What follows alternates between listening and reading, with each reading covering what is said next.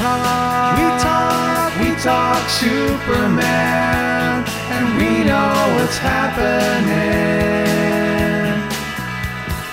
We talk, we talk, we talk Superman, and we cover everything. Hello and welcome once again to the All Star Superfan Podcast, the podcast that delves into any and all things Superman throughout the 80 year legacy of the Man of Steel. I'm one of your hosts, Rob O'Connor, and I'm joined once again by the Midlands Man of Steel, the one and only Mr. Alan Burke. How are you doing tonight, sir? Hey, Rob, I am very excited uh, to speak to tonight's guest. Uh, not only a legend of comics in general, but an absolute icon of the Superman legacy. And that's not any exaggeration. We're thrilled to have this man on tonight. We're, we are extremely excited. Once again, we'd like to remind you that you can like us on Facebook and Instagram at All Star Superfan. Uh, you can follow us on Twitter at All Star Super Pod. Get in touch. Let us know your thoughts and feelings. We know you're going to have some very, very strong feelings about uh, this great man's work tonight. Ladies and gentlemen, this is the big one. We are humbled and honored, as Alan just said, to be in the company of a giant of Superman comics. He has written some of the best and most beloved DC comics of all time, and his impact on the Man of Steel is nothing short of gargantuan. We are absolutely over the moon to welcome to the All Star Superfan podcast, Mr. Mark Waid. Welcome to the show, sir. Thank you, sir. I think you should have soft pedaled the introduction a little bit, but uh, it's all good.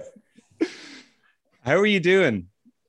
Great. All things considered, all good, and working away, slugging away at uh, at Superman stuff of all things. So nothing I can talk about, sadly, but trust me as I as I'm typing Superman stuff, even even today. Amazing. we, we, have been we've been reading your work, Mark. I would say for most of our lives. I think my earliest memory of read of, re- of reading something written by Mark Waid was I had uh, the Superman Golden Age archives when I was about eight or nine years old, and you wrote a, a lovely introduction to those stories. But I suppose we like to ask all of our guests first of all, um, and I know you've spoken about this so many times, but what introduced you to the world of Superman? Sure. I mean, I'll try to keep it brief because I, you know, people have heard this story. If you haven't heard this story, this is awesome. If you have heard this story, go make a sandwich and come back. but uh, you know, I love Superman growing up, but I love Batman. I love you know all the comic book characters as a kid. Uh, when I got to my middle teens, uh, I was going through a bad period. And again, this is no slight on any of the adults in my life at all. Everybody was doing their best as they could, but it was just a really dark time where I sort of felt like nobody cared whether I even lived or died. And I went to see the Superman movie. It was January 26, 1979. And I walked out of that movie theater after seeing it twice in a row, knowing that whatever the rest of my life was going to be, it had it was going to have to do with Superman. And it took me a long time to really make the connection, figure out why I bonded so strongly with Superman at that point in a bond that has never has never been shaken. And I think that, you know, I mean, obviously I knew he was a fictional character. I mean, I'm not crazy, but even still, as a kid, I looked at him and I thought, you know, Superman cares about everybody. I didn't feel nobody cares about me, but Superman cares about everybody. It doesn't matter whether you're rich or poor or where you're from. It doesn't, you know, whoever you are, he cares about everybody. And I think that was it. I think that was the that was the glue that holds us together. And since then, you know, I've been it's been ride or die with Kal El. And is is is that what you think makes Superman um, so special, Mark? Is, is is it specifically that that he cares about everybody, or what is it that you think makes this character endure for for eight, almost nine decades? It's a there's two separate questions. So yeah. let's go back to the first one, which is is that what makes him special? And I think that what makes him special is a variation on what I just said. And I think what makes him special, and to me his greatest superpower, is that he can have anything, do anything, be anything. He can, you know, he can he can take control of the world if he wanted to. Yeah. And he chooses not to. He choose that his selflessness, his utter selflessness that is 100% on all the time, that is what makes Superman special, I think. And you're uh, you're a huge fan of the Silver Age of um, of, of comics. What yeah. what is it that draws you to that era, that kind of Wayne Boring era, era of comics? Yeah more of a Curt Swan era, but uh, but I think that it. I, I mean, a lot of it is just that's what I grew up reading. So you're Yeah. all, you know, you're always your golden age of comics is 10, 12, whatever. That's when it's always going to be your golden age.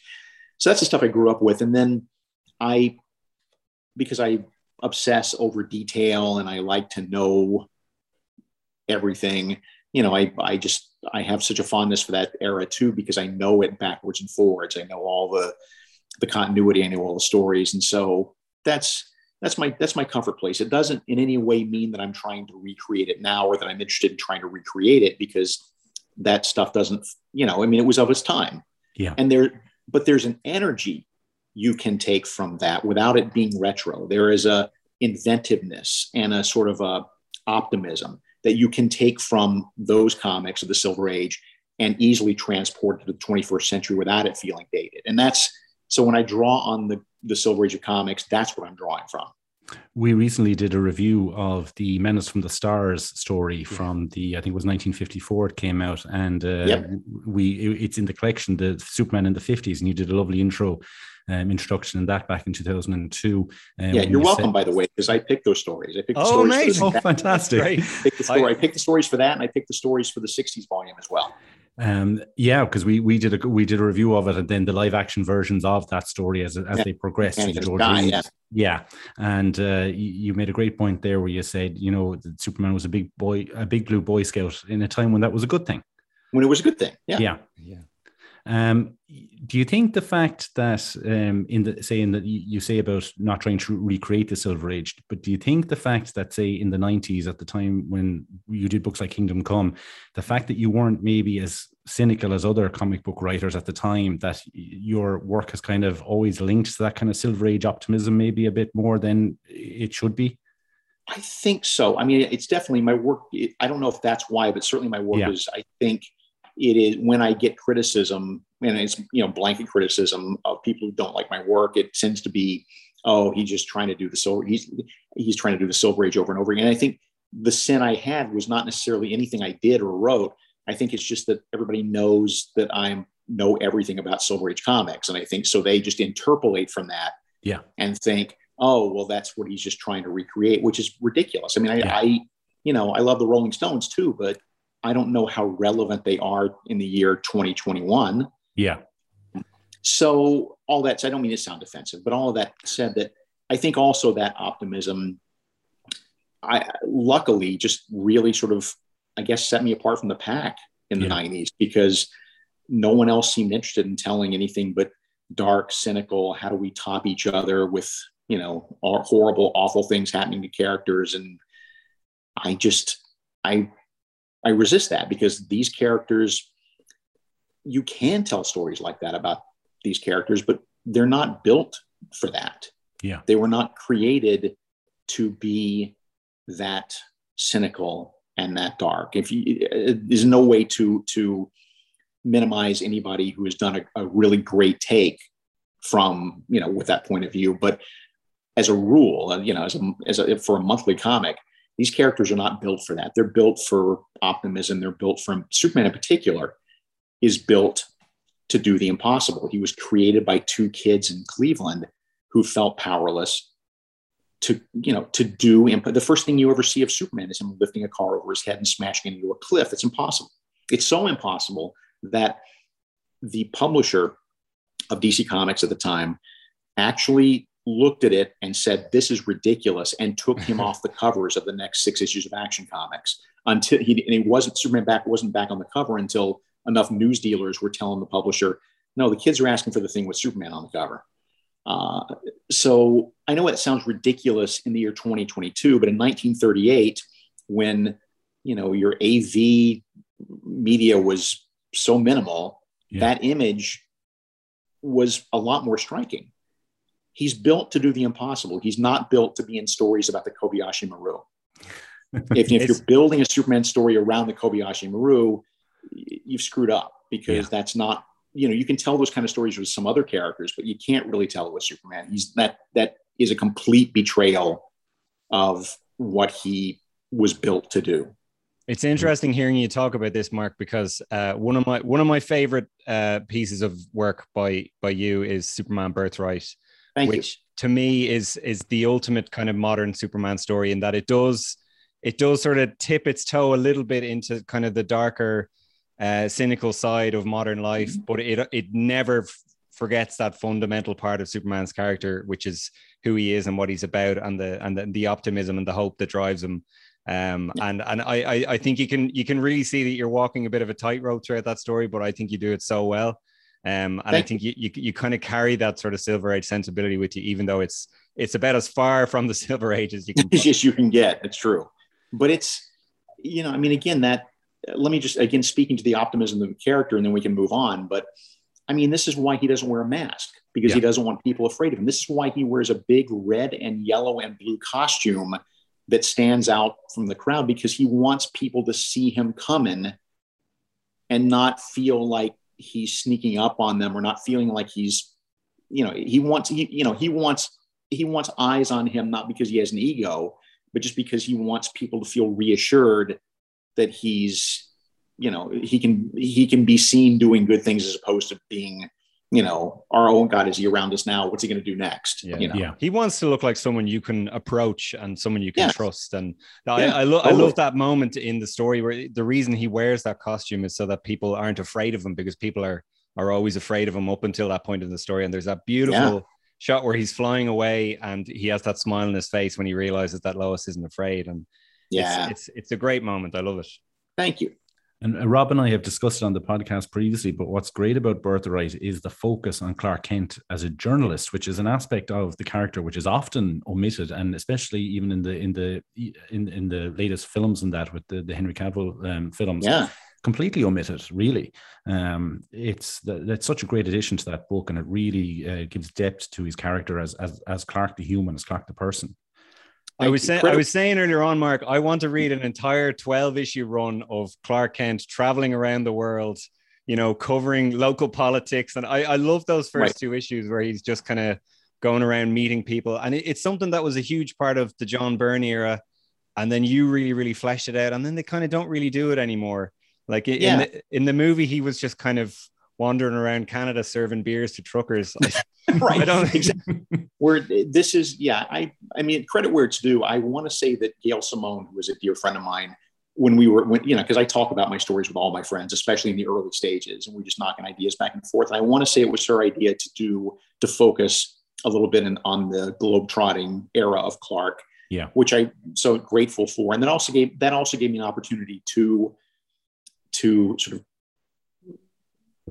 I don't want to say correct. That's not the right, but but to address something that that goes back to the Byrne reboot that I really didn't care for, which is that in the Byrne reboot he didn't even finish high school, Yeah, um, much less go to college. So Hmm. I I wanted I wanted to be able to fold that in. So one of the reasons I did that is so I could specifically have him say, you know, he's got a, a degree that he's you know gotten from you know.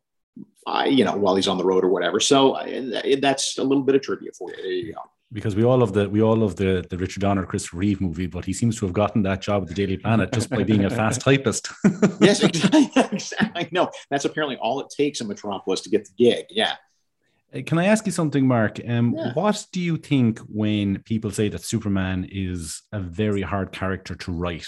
This is ridiculous. I just I laugh. It's funny. I even had a I actually had a dream about that last night when I was having this argument with somebody that he's I mean I I I grant that some people will find him hard to write. I don't. I find it because the criticism is well he can do anything and nothing can hurt him, which is completely not true. I mean, yes, he can do anything, but in terms of being hurt, he's the most human of human characters. You can, Yeah.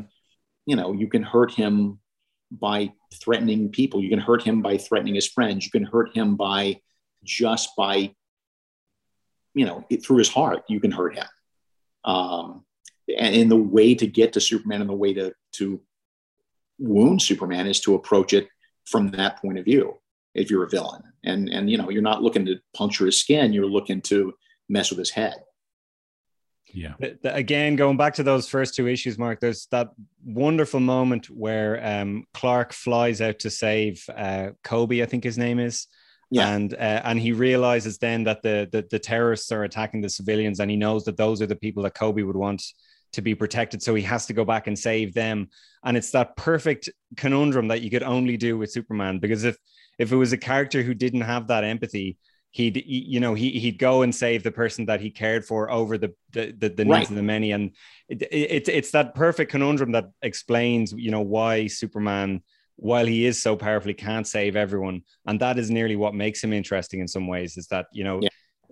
his uh, his empathy his humanity is is can also be a weakness in a manner of speaking you know Right. it's a Um, tightrope as a writer because you he you I mean you get drama out of the idea that he can't save everybody.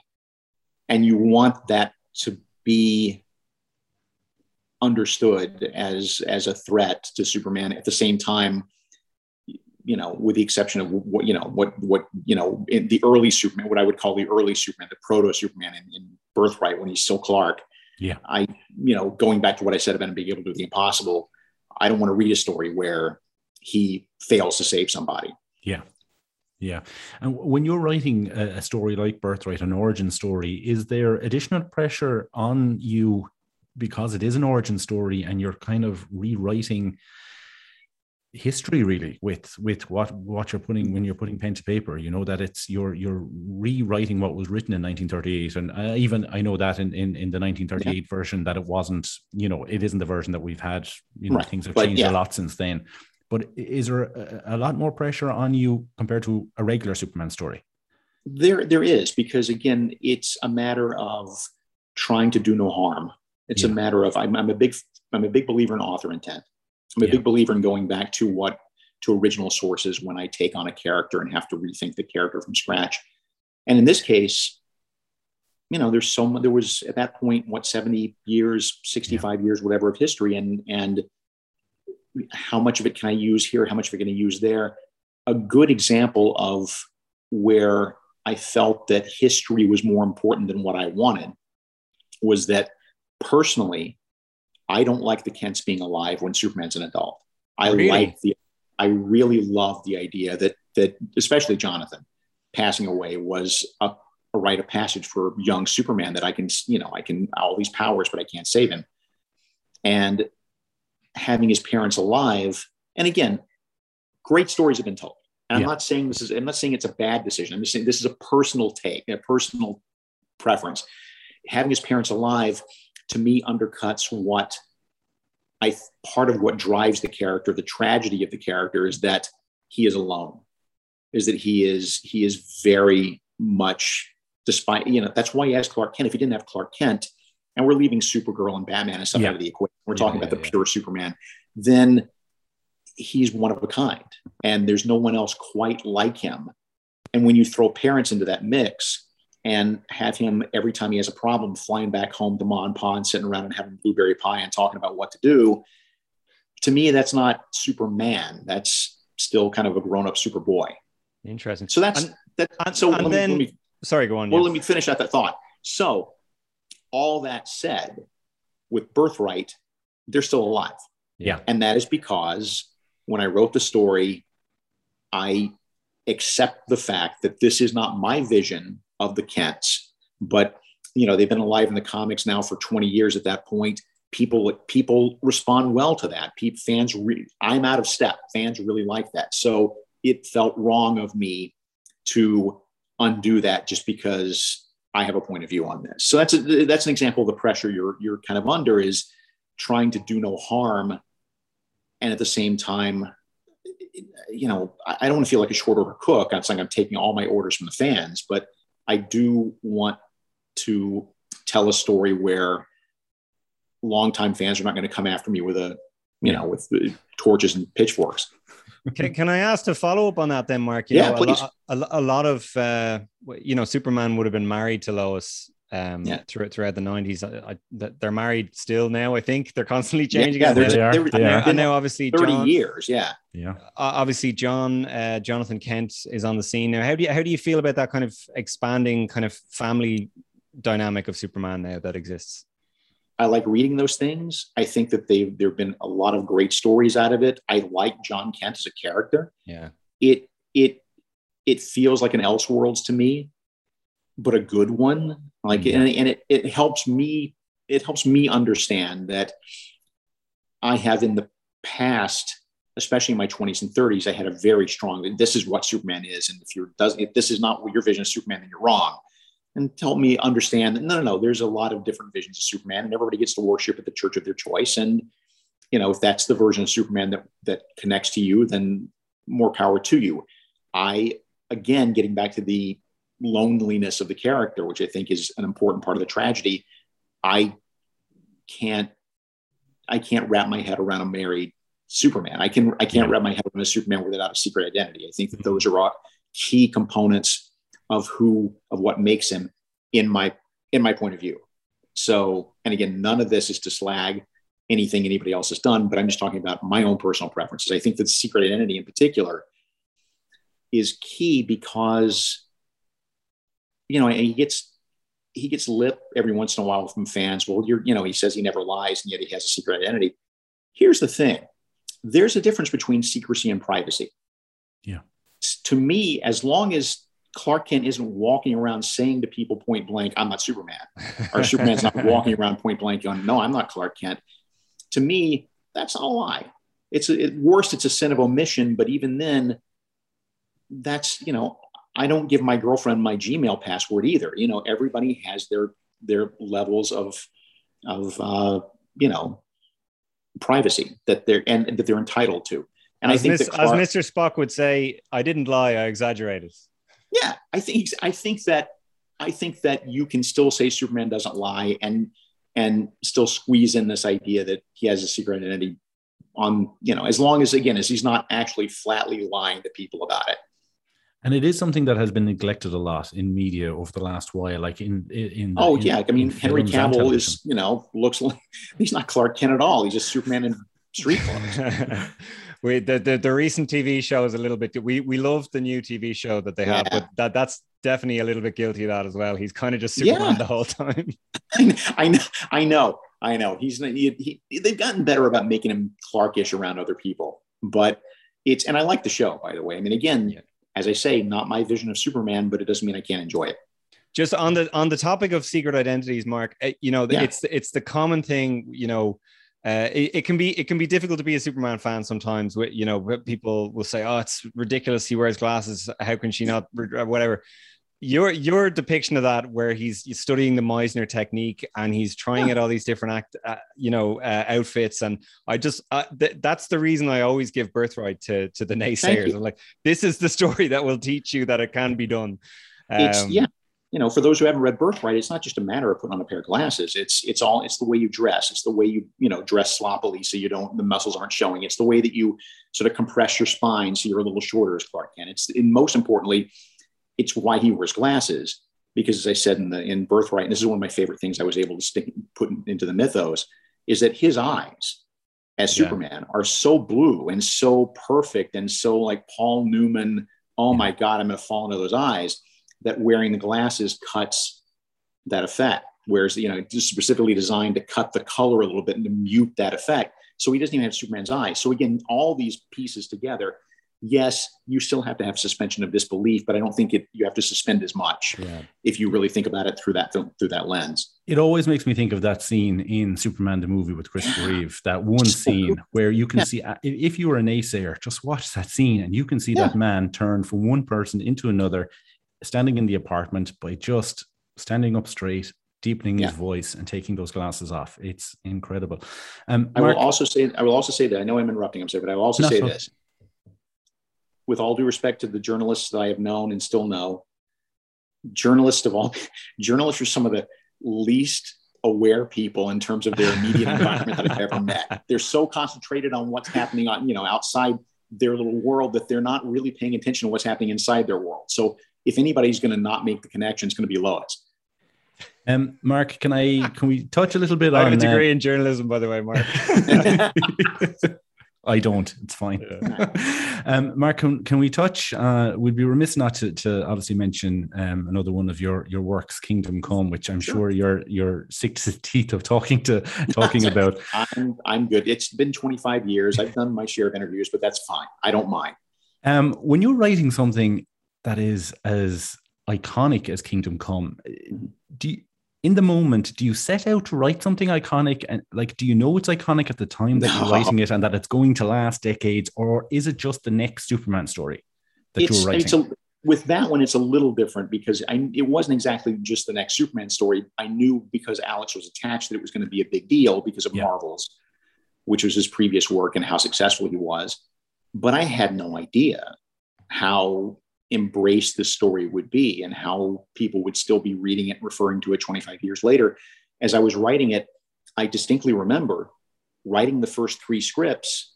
And it was, you know, I mean, I was aware of the, you know, it's going to, there's going to be some, some heat to this, but I can yeah. make, and it, and it midway through the fourth script is when the first issue came out and the entire world went nuts and this, suddenly I got flop sweat. I mean, it took me longer to finish the, the back half of number four than it did for me to write all three other scripts because suddenly, oh my God, this is this is a big deal to people. Yeah. So yeah, then in that sense, it can be freaky. And a lot of people have obviously compared it. You know, I've, I've, said that it's an allegory for the the state of comics at the time of the nineties, yeah. with the with the with the doom and gloom, and the, you know characters like the Punisher and Wolverine and all those kind of yeah. anti-heroes. Was that something that you were frustrated with at the time of writing Kingdom Come? Were you frustrated with what was happening in comics at the time? Yeah, I was. I mean, it just I mellowed out a little bit because we get back to this, you know, idea that you know people get to worship at the church of their choice and if you like that kind of stuff you like that kind of stuff. But back then certainly i was i was very and alex was the same way. I mean we were kindred spirits along those lines of oh my god really? It just this is you're gonna you're naming characters after random things you see in the apartment at this point. C- cable. And giving them cable you know and you're giving exactly. And you're giving them armor and you're giving them guns and you know, and now we're going to do that to the main DC characters, and you're rolling your eyes. And so it was very much a response to that. And mentioning cable there, actually, uh, Magog reminds me a lot of that kind of cable design. Was was there any influence there? Oh yeah, I mean, actually, it was less less so him than I forget the name of the other character. He shows up at the top of issue two, I think, but there's there's a character who with a, a very American Eagle sort of. Oh yeah. Uh, oh, Amer- American American American Commando or American uh, American Commando. American Commando. The, the new American Commando, and I literally in the script I literally wrote, you know, design cable like do like go cable but do over the top. I literally use cable as a reference. So yeah, I mean it's with Magog a little bit of that too. And again, Alex is a smart man, so I, I know he designed that character with this in mind. Yeah. Can I ask just quickly, uh, Mark? Yeah. There, there's a beautiful line of dialogue that Superman says. Um, there's a good and a, a, bad in the universe, and the difference shouldn't be shouldn't be too hard to distinguish or something like that. Are you citing Elliot S. Maggin there? Or, yeah, completely. The line is there is a good and an evil in the universe, and it is not hard to figure out the difference. And and the, so, the soul vision in, in Birthright isn't one of his creations as well? Yeah, totally. Okay. Look, Elliot was an enormous, enormous influence on me growing up. He he and Marty Pasko, who also wrote Superman in the seventies, helped inform who that character was. But more importantly, his novels, Miracle Monday and yes. Last Son of Krypton, so good, are two of my favorite Superman stories of all time. And if you had to, if you were forced to just pick up two things that define Superman to me, it, it's those two novels. And so, with Elliot's kind permission, yes, I lifted the line and I got into this.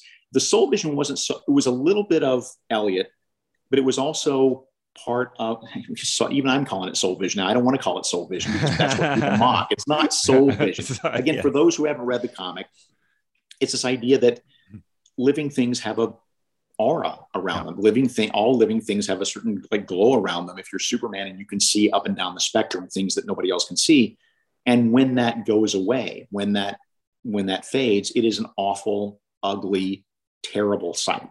Mm. and that is a big part of why superman is you know very you know very much against killing very much against death. Um, it just repels him.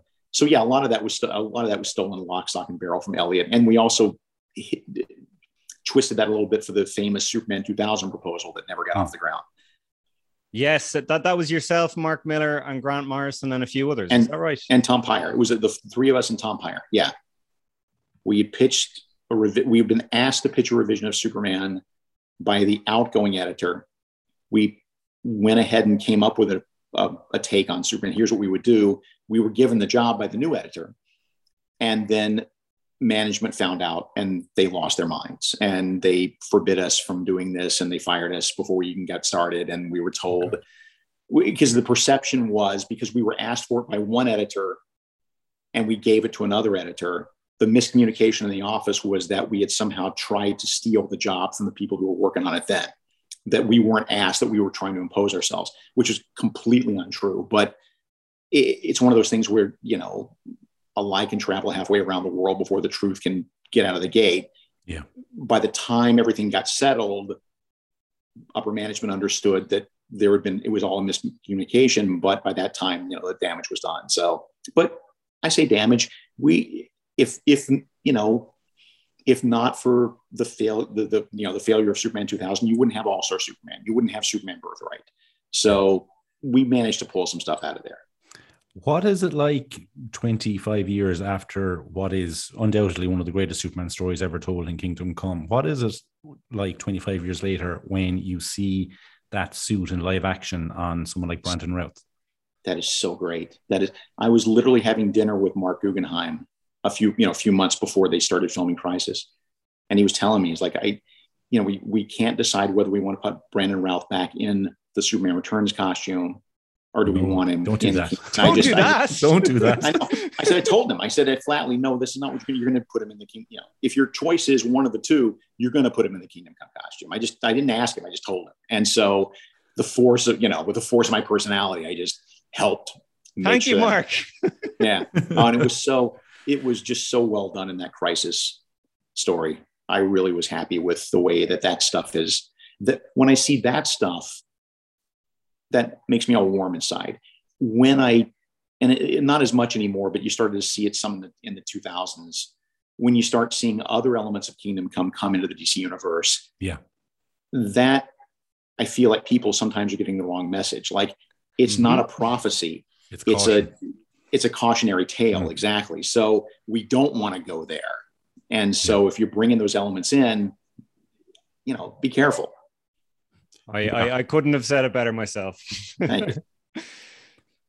um, yeah, and especially just to just to cap that point off is, I suppose, with the Brandon Routh version, at least it's kind of an alternate universe Superman, yeah. or like, do you sit down? Did you sit? I presume you sat down and watched it yourself, and uh, oh yeah, yeah, I got yeah. I got connections. He sent me copies early, and it was and it was I wanted I was bursting trying wanting to tell people and could. And what is your opinion, uh, Mark, on the current state of Superman in, in comics and say on the on the big screen at the moment? Are you happy with the direction that they're taking, or do you, do you are you reading them at the moment? Are you still connected to it, or have you kind of distanced yourself from it a bit? I'm I'm still reading the comics, and I like a lot of what Bendis did.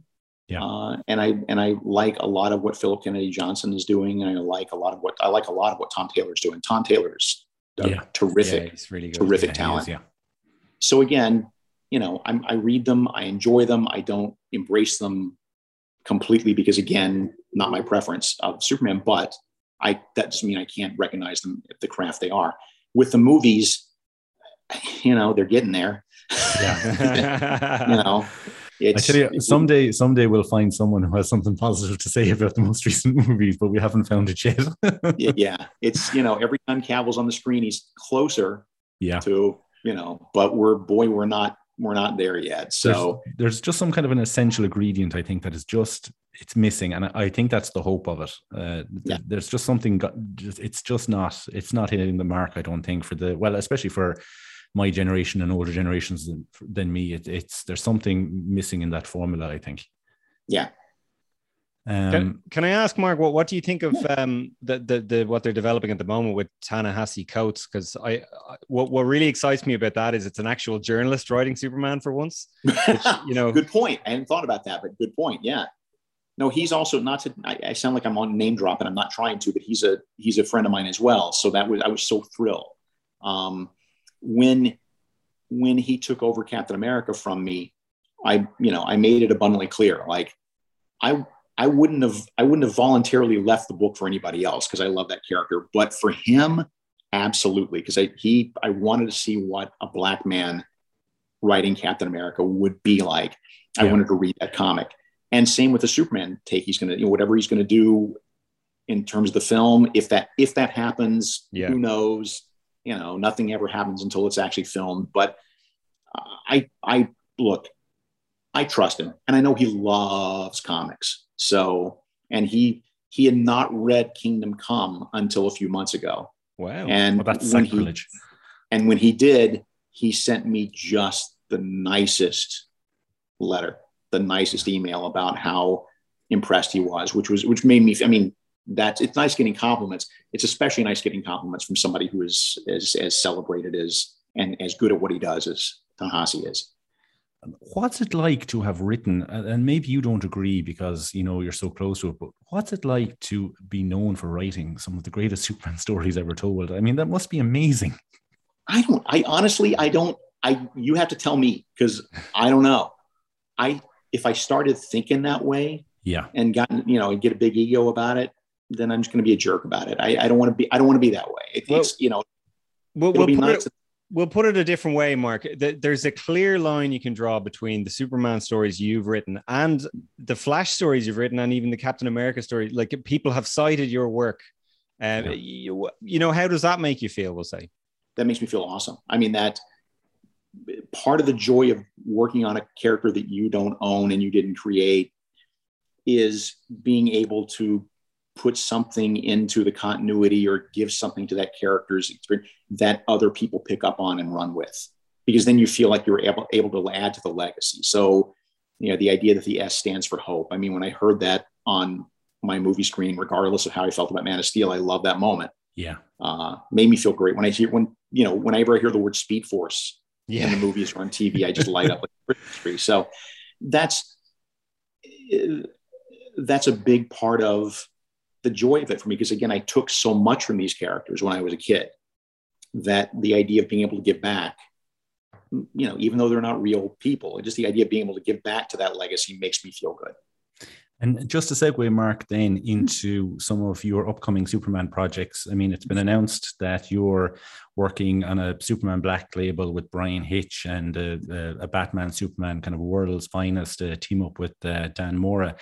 Mhm. When when you're writing Superman now as Mark Waid, who wrote Kingdom Come and Birthright and, and these stories, are you under more pressure then to deliver when it comes to, to Yeah. new things? yeah, because, yeah, because people again i don't care how good what i write now is people are going to compare it to not kingdom come they're going to rem- they're going to compare it to their memory of kingdom come they're going to compare it to the nostalgia they have for kingdom come and you're always going to come out as loser there so all i can do is the best i can do um, the black label thing is frankly sort of a uh, an under the radar sequel to birthright um, so Wow. I feel more, Oh, so I feel more comfortable in that. It's that Lex, it's that Clark, and it's so it's it, and it makes reference to, and therefore I feel a little bit less pressure there because hey, this is you know this is just an extension of a story you already liked. I was going to Uh, ask you if we were ever going to see a sequel to Birthright. So you just That- answered that- that. yes, you will. It just depends on when Bryan finishes drawing it. So,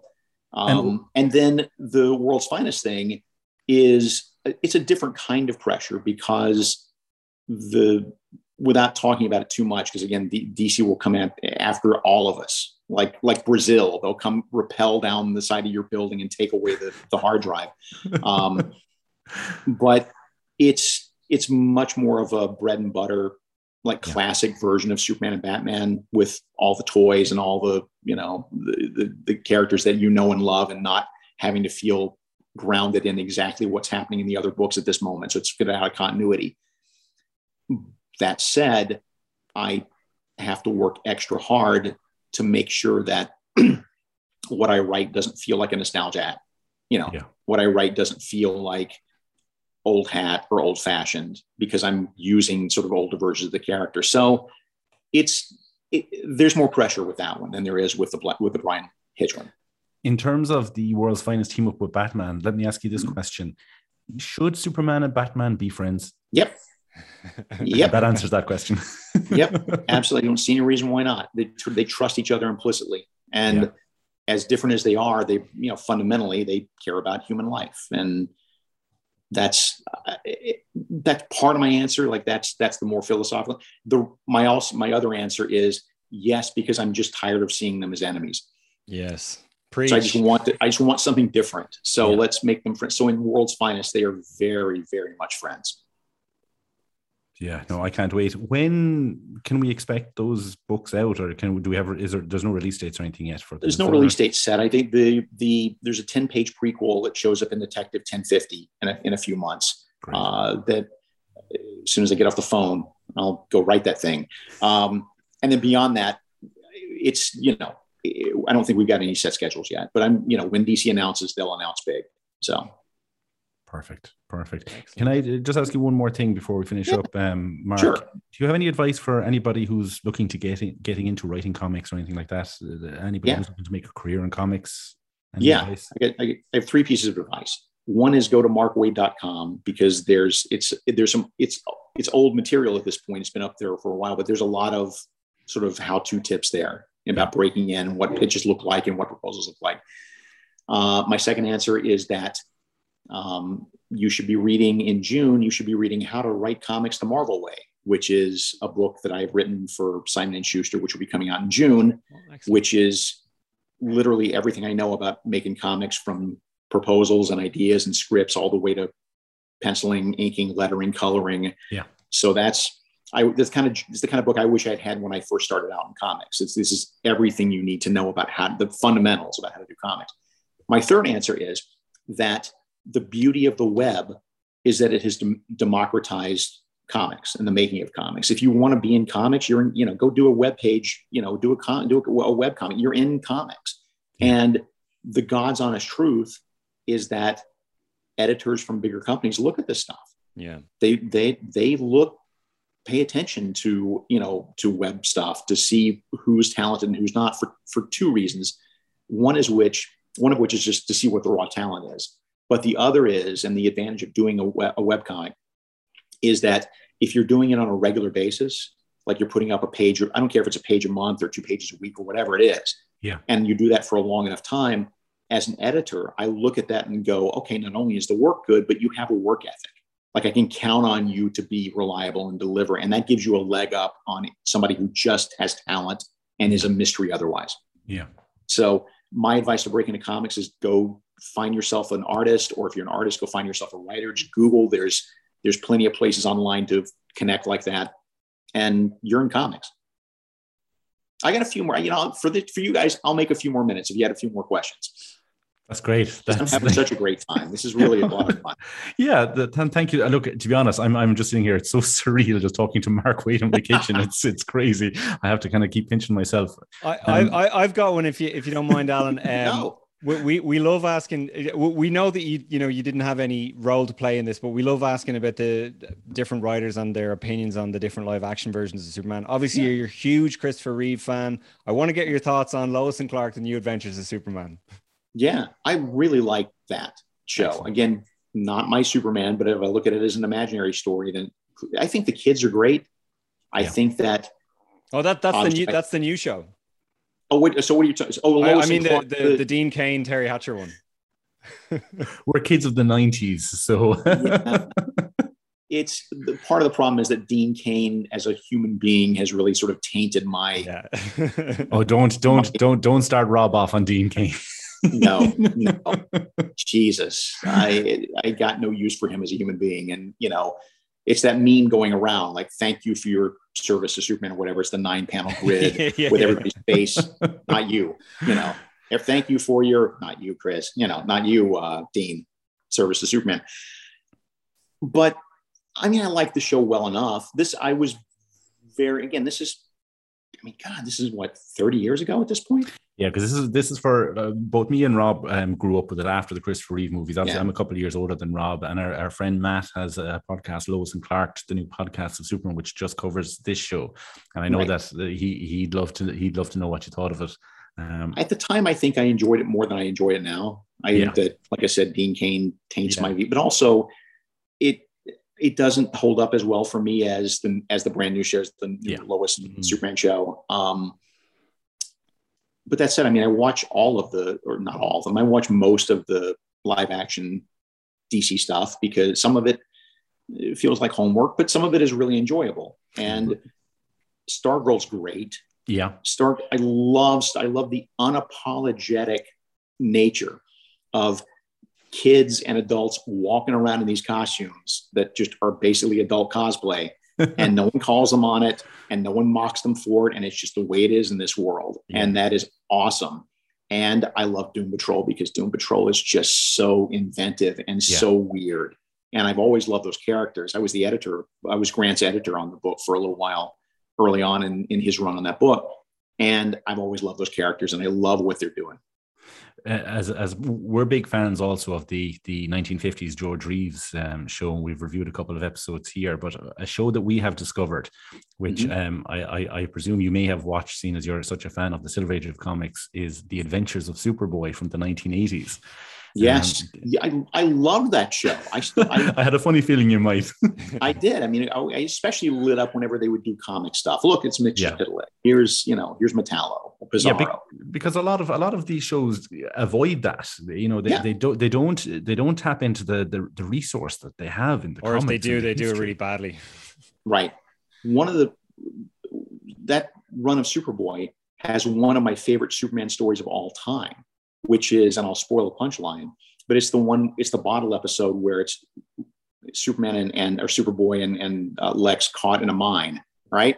Like Oh. trapped in a mine. I've mentioned that around. episode so many times on this podcast. I love that episode. I love the punchline of you know 20 minutes of them not being able to get out because there's kryptonite all around, and then Lex saying, "By the way, what is this? A what's a mine for? Oh, it's a it's a lead mine. You know, problem solved. Let's use some Problem vision." That I wish I thought of that. That was such a home run. That was great. my, fa- my favorite line in that mark i've said it so many times there, Yeah. there's a there's a bit where they're discussing you know what, what what's what's your ideal life you know what would you love to do more than anything else and superboy mm. says oh you know I'd, I'd love to compromise i'd love to take a day off like not have to worry about everything and then he Yeah. asks lex the same question like what's your idea of the perfect day and lex just goes to be king for a day and it's just exactly. it's Yes. like a perfect lex luthor moment i love it so much Yep. We had JM DeMatteis on the podcast recently, and uh, he wrote a couple of episodes of that show, including uh, one of my favorites is the um, Know Thine Enemy, which is the one Yeah. where Superboy travels into Lex Luthor's mind, basically into his Yeah. into his past memories, which is a, which is another fantastic episode. Um, can I ask you, uh, Mark? What are your thoughts on? I know, I keep asking you. Can I ask you a question? That's okay. But I think that's an Irish thing. I'm sorry about that. Um, truth, justice, and a better tomorrow. What are your thoughts Great. on on the new slogan? awesome. Yeah, I, I I have no issue with it. I think that I understand if you're a MAGA wearing, you know, cap wearing guy, you think this is some sort of blow against America. It's some it's not. You know, I mean, honestly, part of it is that they lost the trademark on the phrase. They needed to find something that they could trademark. But more than that, it is more inclusive. It's not a matter of Yeah. of excluding America because you're not saying it. It's a matter of including the rest of the world, which is very much part of Superman's remit. yeah, yeah. Well said. I, I found it funny that Dean Dean Cain takes an issue with it, but yet again in his own show he never said it. yeah He's There no one and ever said it. justice. And Joe, he never said it exactly. So, and in the comics, I mean, it, you can, it doesn't, you don't have to take off your shoes to count on your feet the number of times it's been used in the comics. Yeah. It hasn't been, it, it- so it's not like it's a giant loss. And would I would I be right in saying that it's it's it's changed significantly over time anyway, hasn't it? Yeah, like there has been different versions back throughout World War II, and I, I, there was a version I remember very vaguely. There was a version Truth, Justice, and and Peace for Mankind, or Peace for the World, or It's- yeah, something like that. It, it- truth, justice, and freedom was, you know, was a big part of that was that was before that was during World War II before we really intensified the war effort, and that's when the American way was added during World War II. But even then, after that, after that, it was reverted back, and it's been, you know, truth, justice, and freedom. It's been whatever it was in the Super Friends, truth, justice, and I maybe was that was truth, justice, peace and freedom. truth justice and peace or something i remember Just something yeah. like that. Yeah, peace for yeah, truth, justice, and peace for all mankind Yeah, that's what I'm Um, thinking of. Yeah, it's you know it's it's in so many different iterations that it, it- the truth and justice is the big part of it if you took that part away i'd have an issue with it but i got no Yeah. issue with this do you think we'll still be talking about Superman in 80 years' time? i think so. I think so. I think that there is uh, this is a good way to wrap because it brings me back to one of your very first questions. Yeah. you also asked me you asked me what made superman special but you also asked me why he's ex- why he's lasted this long. And my answer is we don't know. My answer is that with all of these characters that have been around 60 70 80 years they're well constructed and you can point to all the things that really click and really work with these characters but there's also I insist there's also an X factor. There's also something that we don't know, like that that that makes these characters part of the American gestalt. And if you think you know, then you're a little arrogant. And if you want to break it, you're a jerk. You know, so do no harm. Like try to try to bear in mind that no matter how much you want to write these stories or how much you want to say something about these characters, they've you know have some humility. They've lasted this long and they'll continue to last. I think that yeah, I mean, you can't go any. I don't know about you know where you are, but here you can't go anywhere without at some point in public, without in some point seeing somebody wearing a Superman T-shirt or a Superman cap. You just can't. It's so much a part of the American gestalt. Yeah, and it it is. It's the same here. It's the same here in Europe. It's the same here in Ireland. Yeah. yeah. Well, on that note, Mark, thank you so much for giving us your time and coming on All Star Superfan. It was it's a great pleasure. It. You guys asked some great questions, and I I very much appreciate the opportunity. Thanks so much, Mark. Just one last thing before you go, I just want to say yeah. um, the the internet has brought the, the the best and the worst of humanity to the fore, and uh, yes, I know. I know you, you've you've had a bit of tough times on there at times on Twitter and things like that. I, I just want to say personally, I think you've dealt with it so well, and um, I, I admire you. you. a great deal for that. I have to say, so well done. I just I I don't like bullies. I just don't. When I when I when Cap when Chris Evans said that in the Captain America movie, I literally cried because that's, that's you know I don't like bullies, and Twitter exists in part just to hate me. So thank you for for saying that because it's nice to be reminded in all the you know well you the are, negative voices are always louder than the positive voices. Exactly. You are like you're you're you're definitely much loved by the fan by a lot of the fan community and by uh, people like me and rob who cherish you. your work. And thank you so much for everything you've done. And i can't wait to read what's coming next. Thank you so much. I, this time next year let's do it again. Absolutely.